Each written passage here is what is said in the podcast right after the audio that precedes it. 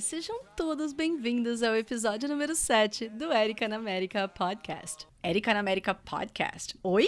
That's right. Esse é seu áudio semanal que vai muito além de aprender inglês. Um conteúdo recheado de curiosidade e informação com o inglês da vida real que eu encontro nas ruas, nas empresas e no dia a dia aqui em Iowa, nos Estados Unidos. E não, esse podcast não é áudio tirado de vídeo. Esse é mais um material gratuito e exclusivo que eu monto do zero e trago com muito carinho para ajudar todos vocês que querem aprender o inglês de verdade de uma forma direta, simples e como se a gente estivesse conversando. Eu quero ser a companheira de trânsito, academia, de almoço e de faxina de vocês. So, come with me.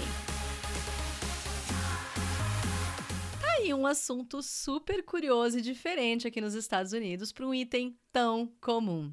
Hoje, além das tradicionais dicas de inglês, eu ainda vou compartilhar com vocês preços, serviços, acessórios, costumes e muito mais. Guys, só lembrando que se vocês precisarem da transcrição das palavras que eu disser aqui, acesse clubedoinglês.com e procure pelo episódio 7 do Erika na América Podcast, que vai estar tudo lá, tá? Não quero ninguém com dúvida de como se escreve o que eu compartilhar aqui. Já clica aqui em seguir no meu podcast, porque toda semana eu trago um novo episódio, ok? Bom, vamos lá. Primeiro de tudo, carro aqui não é sinônimo de status, ok? Acho que eu não preciso dizer que eu não tô falando de Ferrari, Bugatti ou qualquer outro carro do tipo. o que eu quero dizer é que ninguém olha, comenta ou até sente inveja porque você tem uma BMW conversível ou então um Audi com teto solar. E olha que eu moro em uma cidade bem pequenininha aqui no Midwest, tem menos de 20 mil habitantes. Então nem vem me falar que aqui no interior é diferente, tá? Bom, vamos lá começar com algumas curiosidades, tá? A primeira delas é câmbio automático. Puro luxo, né? Aqui não. Guys, todos os carros, incluindo aquela van bem velhinha de 1989, tem câmbio automático. Ah, você quer porque quer um carro com câmbio manual? Good luck. Eu acho que dá para contar nos dedos de uma mão os carros que você encontra à venda e que possuem câmbio manual. Existem sim fábricas que ainda produzem carros com câmbio manual, mas proporcionalmente falando, eu diria que a quantidade chega a ser irrelevante. Aliás, carro zero com câmbio manual você só compra se você pedir de fábrica. Agora uma outra coisa, itens como ar condicionado, ar quente, airbag, direção hidráulica, piloto automático, vidros e trava elétrica são todos todos itens considerados básicos aqui nos carros. Mesmo aqueles carros bem velhinhos, mas, por exemplo, piloto automático é uma tecnologia mais recente, então nos velhinhos você não vai encontrar, mas as outras coisas, sim. Eu não sei se todos vocês sabem como dizer essas coisas de câmbio manual, automático, enfim, em inglês, então vamos lá que eu vou compartilhar com vocês um pouquinho desse mundo aqui, como é que a gente diz. Então, o primeiro deles é câmbio manual, a gente fala manual shift. Once again, manual shift. Câmbio automático, automatic shift. A gente não vai falar automatic, tá? Automatic, automatic shift. Ar condicionado, air conditioning. Tem um T que a gente praticamente não vai usar esse T na hora de pronunciar, né? Air conditioning, not conditioning, ok? Ar quente, ar quente a gente fala heater. Pois é, o que vai aquecer, to heat, right? Então, heater. Direção hidráulica, power steering. Once again, power steering. Vidros elétricos, a gente até pode dizer electric windows, mas para ser muito honesto, eu acho que seria mais uma tradução literal, porque no dia a dia aqui nos Estados Unidos eles falam power windows, não electric windows. So, vidros elétricos em inglês, eu recomendo você usar power windows, ok? E por último, airbag, a gente fala airbag. tá, essa daqui foi sem graça, pula. Tá bom, mas quanto custa um carro, Érica? Acho que eu não preciso dizer que existem carros de todos os preços, né? Mas vamos lá que eu quero dar um cheiro para vocês e só para avisar que esses valores são referentes ao ano de 2019 aqui em Iowa. Primeiro, eu vou falar de carros usados, ok? Primeiro exemplo é uma caminhonete Dodge Ram, Dodge Ram, 4x4 de 6 lugares, o ano é 2002, com 120 mil milhas. Gente, daqui a pouco eu vou falar sobre milhas, tá? Aguenta um pouquinho. Então, o preço dessa caminhonete é 1.500 dólares. Um outro exemplo, vamos pegar um carro um pouco melhor, vai. Vamos pegar um Audi. Um Audi A4 conversível, that's right, a convertible car, 2008 com 90 mil milhas, 8.300 dólares. Um Mustang, quem aí quer saber o preço de um Mustang vermelho, 2016, 32 mil milhas? 15 mil dólares. Mais um, um Ford Fusion 2013 com 50 mil milhas, 6 mil dólares. Último exemplo, um carro mais baratinho, tá? Um Ford Focus, ou em português, um Ford Focus, ou até um Nissan. Inclusive tem uma dica de marca, né? A gente podia até fazer um episódio disso, mas Nissan, em inglês a gente fala Nissan. Parte mais forte está no início, né? Nissan. É que nem a Fiat, né? A gente fala em inglês Fiat. Fiat em português, em inglês Fiat. Então, está falando do Nissan, né? Então, um Nissan Altima 2014 com 80 mil milhas, 5 mil dólares. E um detalhe: se você tá totalmente sem grana e precisa de um carro, basicamente que funcione, mesmo que seja feinho, velhinho, bem simples, com o vidro elétrico todo emperrado, ou às vezes o exterior até um pouco descascado, você consegue comprar por 500 dólares. That's right. 500 dólares. Eu já vi vários anúncios de carros assim aqui em Iowa por menos de mil dólares. Alguns até bem inteiros, por sinal. Agora, vocês repararam que eu passei a quilometragem dos carros em milhas? Ou seja, a milhagem, né? Porque quilometragem é com relação a quilômetro, milhagem é com relação a milha. Aqui nos Estados Unidos, a unidade de medida é diferente. Eles não usam centímetros, metros, quilômetros, mas sim inches, yards, feet, miles e assim por diante. Só para vocês terem uma ideia de quem não souber converter, uma milha é o mesmo que 1,61 quilômetros, tá? Então, só usando um dos nossos exemplos dos carros, no caso do Audi A4 conversível que eu falei que eram 90 mil milhas, lembra? O equivalente seria 145 mil quilômetros. Mas, Érica, quem em sã consciência compraria um carro de quase 150 mil quilômetros? Essa é uma outra curiosidade. No Brasil, a gente fica um pouco, vamos dizer assim, pé atrás ao comprar um carro usado com quilometragem alta. Justamente por causa das condições das ruas e estradas que estão sempre cheias de buraco e, consequentemente, judiam um bocado do carro ao longo do tempo, não é isso? Estraga a suspensão, o freio, até por causa do breque acelera, né, constante, rolamentos e assim por diante.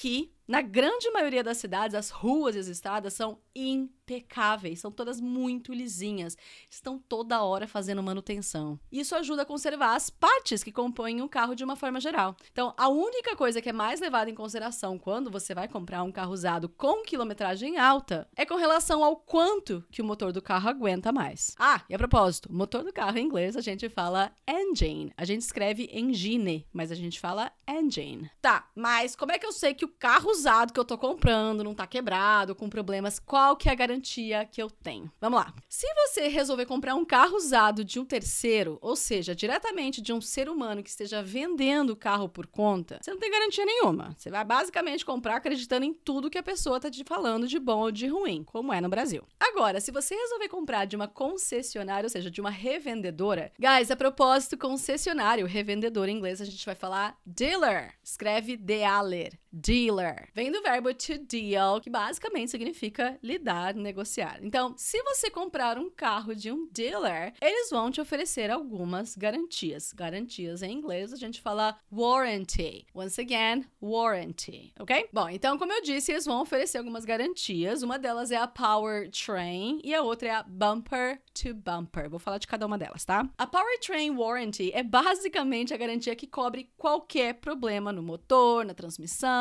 diferencial, vedações e outras partes internas. Já a bumper to bumper, bom, o próprio nome diz, é de para-choque até para-choque. Ou seja, tudo. E, gente, só lembrando que esse tudo que eu tô falando é com relação a defeito de fabricação, tá? Eles não vão trocar o seu pneu porque você gastou ele todinho depois de viajar o país inteiro, ou então o limpador traseiro porque você quebrou. A garantia é em caso de defeito e não de mau uso ou desgaste ao longo do tempo, tá? E agora só um detalhe engraçado, essas garantias elas são oferecidas mesmo depois de anos que você comprou o carro, né? No nosso caso, a gente comprou um carro usado, então já faz três anos que a gente comprou esse carro. E eles ainda ficam ligando pra gente, mandando cartinha, falando: olha, a gente tá com uma promoção boa aqui de garantia. Você não quer dar um pulinho aqui? só por curiosidade, essa warranty funciona como um seguro. Você paga para garantir que se algo quebrar ou der problema, eles arrumam sem custo. E aí eles rezam para você não usar o serviço durante aqueles anos, porque é assim que eles ganham dinheiro. É como um seguro, mas eles chamam de garantia. It's a warranty. Bom, agora falando um pouquinho de carros zero quilômetro, tá? De carros novos. Eu vou começar essa parte contando uma coisa bem interessante, tá? Diferente do Brasil, a fábrica aqui, elas não podem sair vendendo os carros para as pessoas diretamente. Isso é, né, na maioria dos estados, porque, como vocês devem saber, cada estado aqui nos Estados Unidos tem as suas próprias leis. Mais detalhes sobre isso vai ficar para um outro episódio. Bom, todas essas fábricas precisam repassar os carros às concessionárias e elas é que vão vender os carros para o consumidor final. A Tesla, por exemplo, não consegue vender carro diretamente aqui em Iowa, porque é proibido. E eles não querem entregar os carros para concessionárias, né? Então, quem quiser um Tesla aqui em Iowa tem que sair do estado para comprar. Bom, vamos falar de preços. Yeah! Quanto custa um carro zero quilômetro aqui nos Estados Unidos? Again, os preços podem sim variar de acordo com estilo, preferência, marca, etc. Então, vamos lá, que eu vou dar de novo mais alguns exemplos, mas agora carro zero, tá? Então, um Corolla híbrido 2019 com tudo que você possa imaginar, do básico, intermediário, avançado, mais teto solar, aquecimento nos bancos, banco de couro, controle automático dos bancos, roda de liga leve, painel de LCD e mais aqueles itens que eu já mencionei anteriormente, vai sair por 20 mil dólares. Um Ford Edge 2019 nas mesmas condições que eu acabei de mencionar, 40 mil dólares. Um Ford Fusion 2019, mesmas condições, 25 mil dólares. Vamos subir um pouquinho o nível? Vamos pegar um carrinho melhor. Uma BMW 320 iX Drive. Isso aqui eu peguei no site, tá, gente? Acho que eu tô falando o nome certinho. Com mais algumas frescuras ainda no carro, como volante aquecido, câmera traseira, ignição sem chave, blá, blá, blá, 45 mil dólares. Tem outros modelos mais caros? Tem. Isso aqui é só um exemplo. Bom, vamos falar um pouquinho agora de seguro do carro. Quando você compra um carro, seja ele novo ou usado, em um dealer, você obrigatoriamente precisa contratar o seguro contra terceiros antes mesmo de tirar o carro da concessionária, tá? É isso mesmo. O carro não sai da concessionária enquanto você não mostrar todos os documentos em questão. Isso aqui é lei, isso é muito sério. Você não pode comprar um carro se você não tiver seguro contra terceiros. A lógica aqui é a seguinte: se você bate o seu carro, sei lá, na parede da sua casa, na sua garagem, se ele é roubado e você não tem dinheiro para consertar ou comprar outro, isso é problema seu. Mas se você compra um carro e bate no carro de outra pessoa, machuca o carro de outra pessoa e não tem dinheiro para pagar, isso é inadmissível aqui. Então, se você não quer fazer seguro contra roubo, contra enchente, qualquer outra coisa, ok. Mas não ter seguro contra terceiros não é uma opção e é uma coisa que você precisa considerar e colocar na ponta do lápis antes de pensar em comprar um carro. Tá, mas Érica, quanto que custa um seguro? Tá, antes de eu falar seguro em inglês, a gente fala insurance. gente, a gente tá aqui pra aprender inglês também, né? Então vamos lá. A gente fala insurance, escreve insurance. Eu vou deixar de novo a transcrição lá no meu site, tá? Mas seguro é insurance. Guys, assim como o preço do carro varia entre 500 dólares até milhões de dólares, o preço do seguro também vai variar principalmente de acordo com a cidade, o estado onde você mora, a idade do motorista, a idade do carro. Então aqui com o valor do seguro não vai ser diferente. Eu vou dar um cheiro só para vocês terem uma noção de novo, tá? Bom, vocês sabem que eu moro aqui em Iowa, então eu e o Tuca nós temos um carro que é do ano de 2017 e ele custa mais ou menos uns 20 mil dólares. A cidade onde a gente mora é pequena, ela é bem segura, somos só nós dois de motorista. Ele tem 32 anos de idade e eu tenho 35 anos de idade. O seguro desse carro custa 600 dólares por semestre, 1.200 dólares por ano. Ok? So, guys, no podcast de hoje compartilhei um assunto super do dia a dia. Nós falamos sobre carros aqui nos Estados Unidos de uma forma geral. Ainda tem muita coisa para falar sobre isso, como emplacamento, taxas, desvalorização, partes de dentro do carro, tipos de carros, costumes americanos, pronúncia dos carros, enfim. Fora questão de lavagem, cuidados, combustível, mas eu vou deixar para falar disso em outros episódios. Isso é, se vocês quiserem, claro. então, se vocês gostaram, não deixem de me contar nas redes sociais, porque essa é a única forma de eu saber se vocês estão curtindo, se vocês querem mais sobre esse assunto ou não. So, let me know, okay? I wanna hear you or I wanna read you, ok?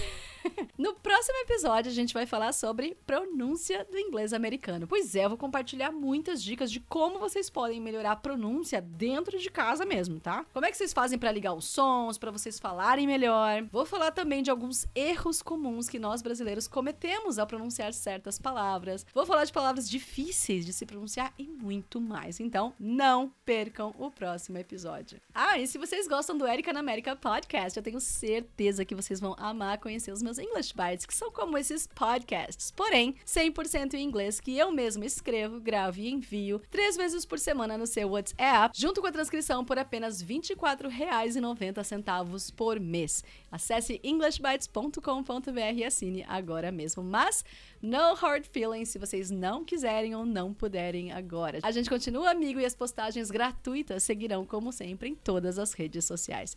Thank you so much for listening to this episode. Take care of yourselves, guys, and I'll see you in the next one. Bye. We can shine in a crowd, we never hesitate. Let us rise to the. Got nothing to lose, I know the time is right. Let us light up the fuse.